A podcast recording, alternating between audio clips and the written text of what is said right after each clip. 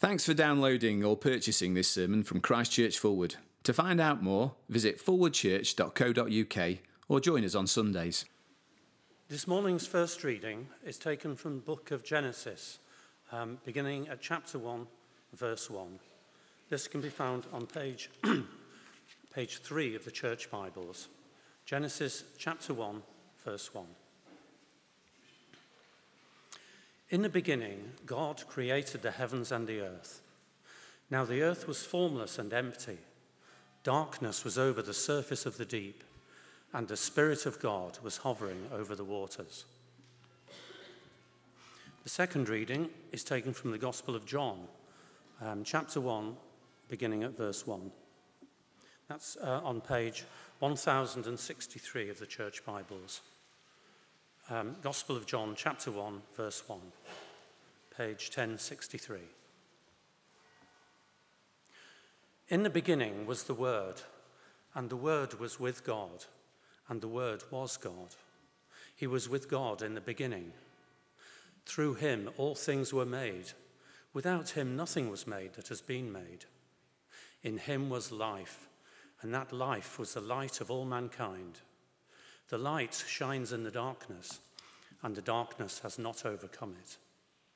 This is the word of the Lord.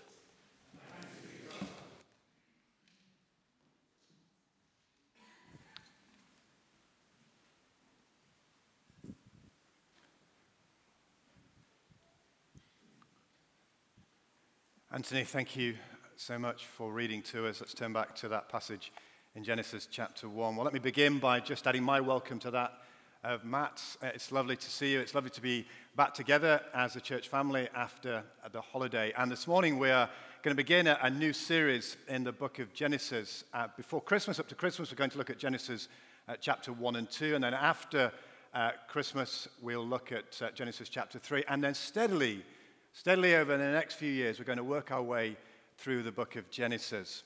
But before we dig in, would you join me for a short prayer. Father, we thank you very much for this opportunity to gather in your name. And we're mindful this morning that we are indeed on holy ground as we meditate and reflect upon the creation of this world by you. Amen. Now, one day, a, a young boy asked his dad the question that all fathers dread Not can I borrow the car, but the other one. Dad, where did I come from? The father looked rather embarrassed, but he sat his son down and did his best to explain about the birds and the bees. The boy sat quietly and listened attentively. And when his dad finished, he asked his son if he'd understood. Yes, Dad, said the boy. That was all very interesting, and I think I understood it all. But what I really wanted to know was where I come from. My friend John comes from Manchester, and I wondered where I came from. You know, this morning we're kicking off this, uh, this new series looking into the opening chapters of the book of Genesis. And in large part, it is about where we come from. And it's not just the question of where we were born, what our family tree is, but where did people come from in the beginning? How did the world start? Now, Genesis itself, I'm sure you know this, it means uh, origin or, or, or beginning. And it sets the, the foundation or principles basic to everything else in Scripture. It's about where we come from, but it's also about where we're going. Now, it's important to remember as we dig into the book of Genesis to, to remember that it's the first book of five, the Pentateuch. That's the context. And its author of which, of course, is Moses. And he's writing to a particular context to the people of the, of the Israelites at a time in their journey, written particularly to meet their particular needs. Now, it's also worth bearing in mind as we look at this together to ask ourselves the question what are the Israelites thinking as Moses wrote this? What prompted him to do so? Now, the truth is, it's not altogether clear uh, when Moses actually wrote the book or exactly why. It might have been written to persuade the Israelites right at the very beginning that they actually needed to leave Egypt.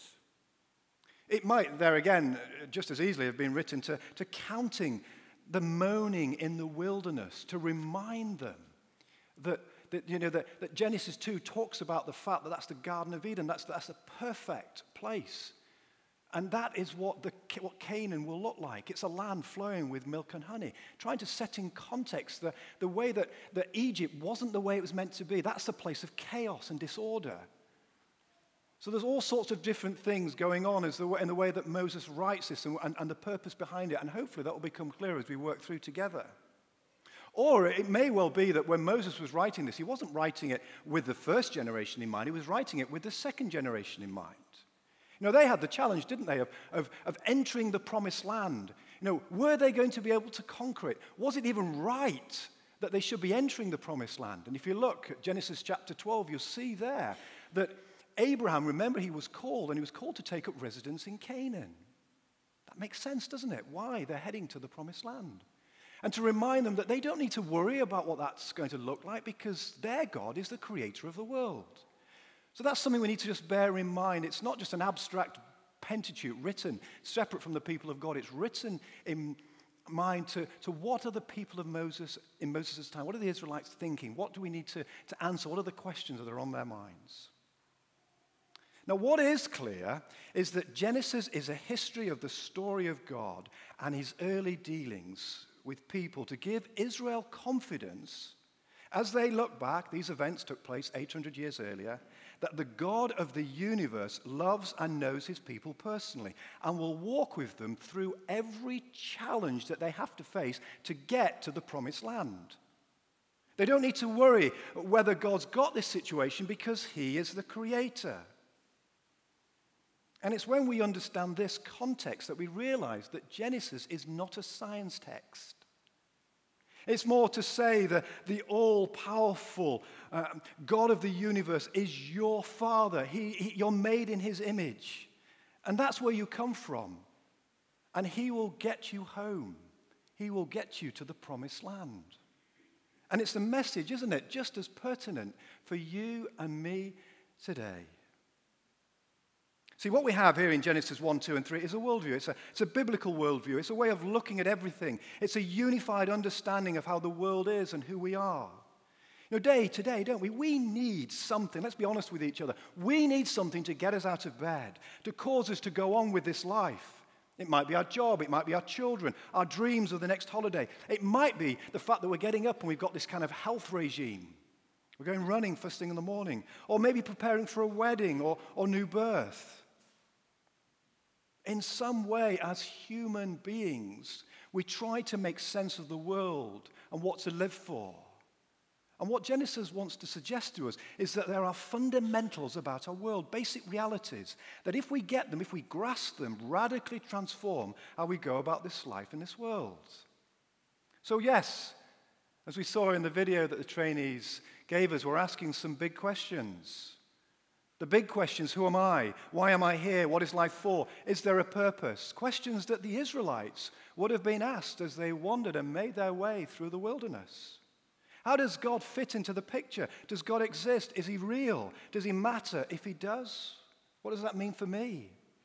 And maybe this really important question Does he care about little old me? And isn't it interesting? In our day and time, it is precisely against the truths of Genesis that the world is worrying. And if Christians simply lay these things aside, issues of marriage and sex and gender, for example, and if they lay them aside and pretend as if they really don't matter, then the central things of our faith will have been jettisoned. Fundamental things will have been jettisoned from the foundations of our faith. Now, having said that, all by way of introduction, we're going to begin by having a look at the first two great facts presented to us as readers in Genesis in these first two verses. And as we study Genesis together, we will see that as human beings, we were designed in the first place to be worshippers, to worship the Creator. And here we're given two reasons why our first instinct, as we look together at this passage, should be to worship. The first reason we are given is that God created the world and is distinct from it. So, here in verse 1, we have a foundational declaration about God and about the world. And we see that Christians acknowledge God to be the maker of heaven and earth. And these opening words, in the beginning, God, cre- God created the heavens and the earth, you know, they're full, aren't they, of spiritual truth. And I'd like us to see four particular things in that little, that little sentence. I want to ask four questions of that little phrase Who is the author? What is the effect? How did it happen? And when did it happen? So, first, then, who is the author? Well, the author and the source and the cause of creation, says Genesis chapter 1, is God. There, verse 1. Notice the glory of this phrase in the beginning, God. Now, Matthew Henry says these words The first verse of the Bible gives us a surer and better and more satisfying and useful knowledge of the origin of the universe than all the volumes of the philosophers. The lively faith of humble Christians understands this matter better than the elevated fancy of the greatest minds. And this is true, isn't it? It's not a, an accident that God is the, the subject here of the first sentence in the Bible. God dominates this chapter in every way. 35 times in as many verses, the name of God is repeated. And so we are impressed over and over by Moses that God is the central focus of the account that he records for us here in Genesis chapter 1. And the God of Genesis is unique and worthy of praise in every way. It's interesting, actually, that throughout the book of Genesis, there's not a mention of another God except on one occasion. And that's in the story of when, um, of when Jacob steals, he sort of escapes uh, from his father in law, from Laban. And Laban comes after him because some of the gods have been stolen. Some of his gods have been stolen, actually, by one of his daughters. See, the only time Moses writes about other gods, and he's writing here tongue in cheek, is when one of the gods has been stolen. So Moses, in writing that account, actually, he's just mocking other gods. And you'll notice that this verse, verse 1, also speaks about how God reveals himself. It's clear that the author of this universe is personal. See, God is not an it, He is a thou. God is personal, not impersonal. Now, this is so important in our day and time. Now, some of us may have come across this book, and we may well have even read it, this book, Sapiens. And in it, Uh, the author tells the story of the origins of the cosmos and humanity from a secular perspective. And just listen to what Harari says about the universe. He says, The cosmos is all there is, or was, or ever shall be. See, that is a, is a declaration that the only thing outside of our human experience in this universe is an impersonal, created order. It does not care about little old me. It does not know that we are there. It does not care about our future, our presence, or our past. We have no personal relationship with it. It is just there. And you know, the struggle of all modern secularists who affirm that creation is a myth and that matter is eternal is to somehow find out how to make this impersonal universe livable and meaningful for personal beings like ourselves who thrive on relationships and who die without it. And my friends, I want to tell you this morning that they will never accomplish the task of overcoming the attempt to relate to an impersonal universe. See, we, we know what it's like, don't we, to try and relate to an impersonal person. We find it hard, don't we? They're remote and distant. Can you imagine trying to relate to something that is not just a rather impersonal person, but is an, an impersonal it? And if that is all the relationship that there is, then we are in trouble. And many people are. Now, isn't that the longing of our society, indeed of our own hearts this morning? Just to know that someone cares for me. And the very first verse of Genesis makes it clear that our God is unmistakably personal. He is the God who sees after Hagar is sent out into the wilderness by a mistress who is unfair. You know, he is the God who sees when Abraham's heart is breaking as he climbs Mount Moriah with his son Jacob in tow. I want to notice also that this God, our God, is self revealed. And this will become clearer as we work through the book of Genesis. So the God of Genesis is founded, is found out by humanity, not by reflecting, not by reflecting on, on the nature of things and postulating him. The, the, God of Genesis is not found out by humans groping ineffectually to, to figure out what he's like. But see, the God of Genesis reveals himself to people. God never proves himself in this book, it's presumed. Such proof is ridiculous. He's written himself on our hearts. He's revealed himself unmistakably in this creation. He's already built the proof in. It's there. But the God of Genesis reveals himself in his character. In the cool of the day, he walks with Adam and Eve and he talks to them. He communicates in words. In the beginning, God. No one has made God. He's always been, and He always will be.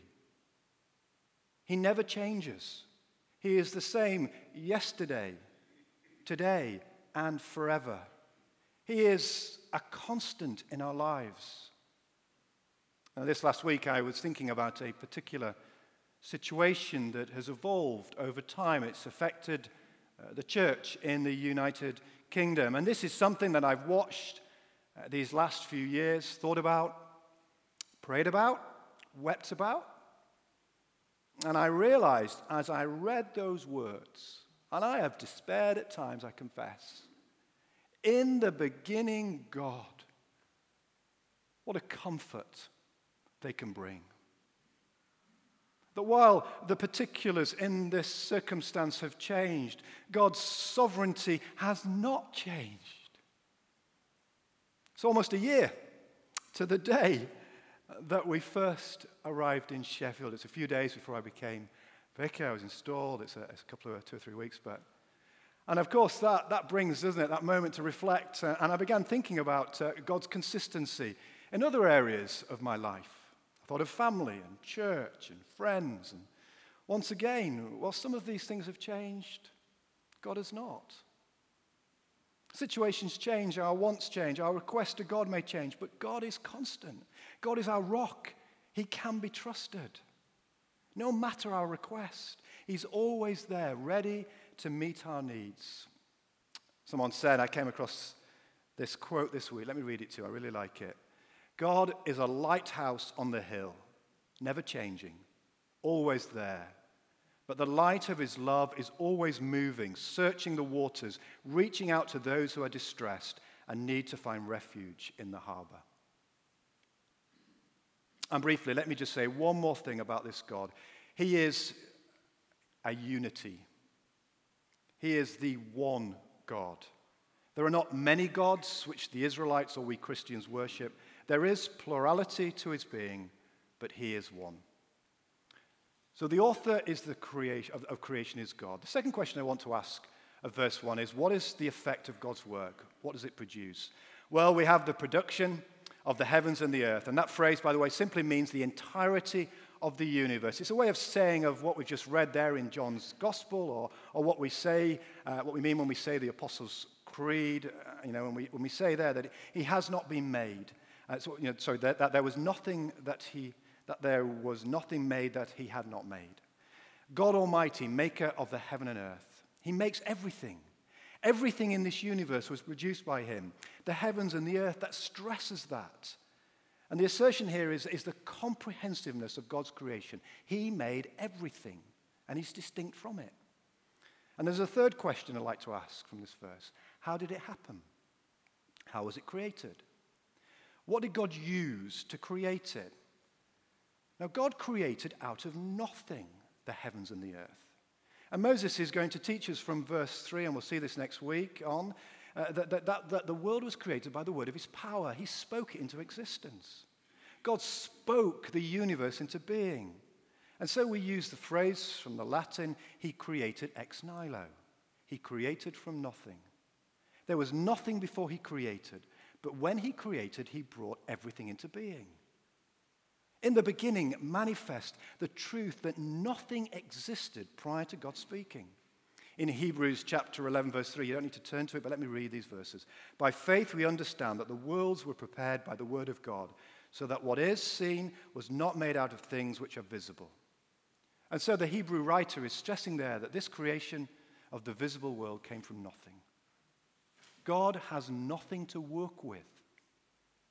Now, we all create. But we all create based on something to start with. And I imagine even this past week, lots of us have been creative. We wrote an email, we painted something. You know, we helped our children maybe build some Lego. Maybe we've done some knitting or crochet or, or some pottery. Maybe we watched a film that someone had written, acted, and directed. See, we all create based on having something to use a keyboard, a pen, a set of paints, a ball of wool.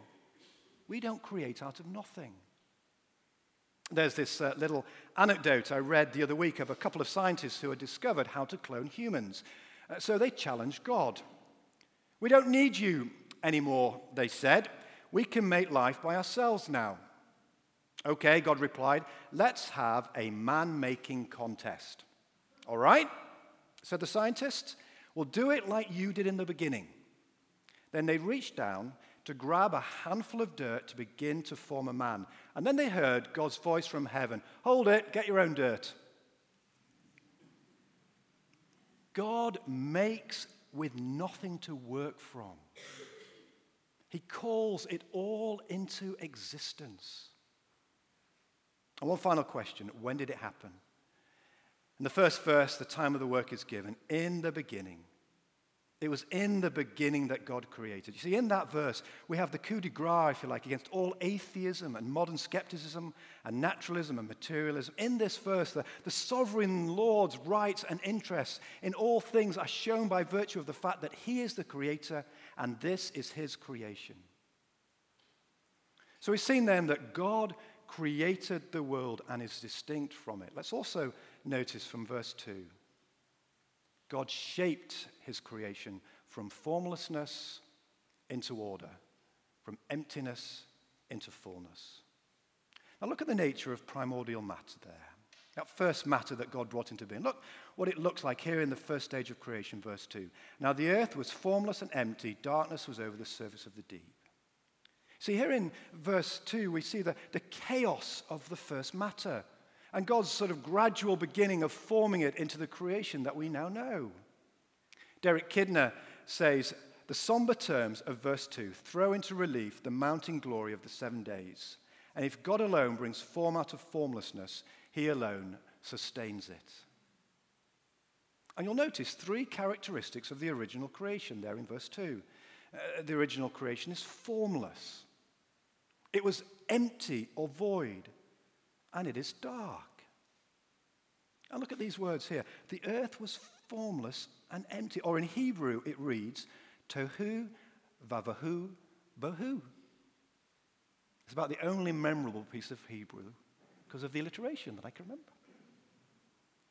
What was the original creation like? It was formless and it was empty. That's what it was like. And furthermore, it was hasek, it was dark. There's three characteristics formless, empty and dark. I'm trying to find a picture to convey something of that, but it's really difficult. Beyond our imagination. It's without form, it's trapless waste, it's empty, it's chaotic, it's void, it's barren, it's vacuous, it's dark, it's obscure. And it's the earth waiting. It's the earth waiting, paused in time for two things to be formed into shape, to be put into a suitable form, and then to be filled. And that's exactly what we are going to see these next weeks. Next week, we'll see this. For three days, days one to three, God forms, He puts the environments into place. And then for three days, days four to six, He fills them. See, verse two is the earth ready for God to shape it and mold it and fill it and name it and order and arrange it and make an earth ultimately suitable for people and his creatures to live in. And an earth that displays God's glory, an earth that reveals who he is. The darkness is waiting. The world is waiting for illumination, waiting for God to switch on the lights so that we can see, for God to reveal himself. And as we work our way through chapter 1 next week, we'll see God transforming formless and empty into formed and full. It's God working in deep goodness to create a world in which his creatures can flourish. A delightful world where there are not just fish, but there are thousands and thousands, hundreds and thousands of species. An extravagant world where things are much more beautiful, much more engaging, much more spectacular than they need to be. A world where a solar eclipse happens and captivates us because God has made it that way. Now we know that is not the full story. Genesis 3 will bring in another reality too. But I want you to grasp this morning that this world is not simply functional. It's joyful, it's beautiful. And many of us have been on, on holidays recently and, and no doubt looked at scenery or experienced things that have brought us smiles and joys. And all that comes from God, your God. It comes from God ordering and making things. Yes, of course, to tell us how big He is, how great He is, but also to tell us how much He cares about us and loves us. It's a world that we get to know and experience Him, to see His artistry, to experience His kindness. It's a world that prompts us to worship. Now, notice also in verse 2 as well that in the midst of this empty, this formless, this dark place, the Spirit of God is already at work. He is the first mover, God at work in this primordial chaos. Now, the Spirit of God in an Old Testament is an Old Testament term that emphasizes God's creating and sustaining energy going out to do his bidding. And the deep in this passage simply refers to the waters of the ocean, the deep. So the Spirit of God is already at work in the process of shaping. He hovers over the waters. You know, it's an incredible reality that with the estimated 10 trillion galaxies in the universe, with each galaxy containing 100 billion stars, that the eye of God is most fixed on this tiny planet.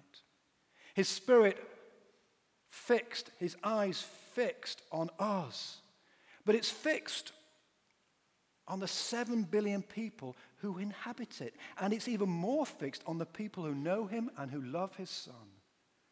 People who once in their sin lived in chaos and darkness. But as Colossians reminds us, chapter 1, verse 13, and we will remember in a moment as we gather around the table. We were rescued by the Lord Jesus from the dominion of darkness into light and brought into the kingdom of his Son. Now, we have stopped and we have paused and we begin this new academic year by pondering and reflecting on our great God that we have. But let me say this to you this morning. However great he is, he still knows you by name. He still knows the hairs on your head. He knows your story. He knows your fears. He knows your next week. You see, the Spirit who hovered over the waters is now the Spirit who has made his home within you. He is with you, not distant, not detached, but close. And that God who is close is the God who made the heavens and the earth and everything in it. You see, even as the creation account presses us to be more centered on God and less on ourselves, to be more stunned by his greatness than impressed with ourselves.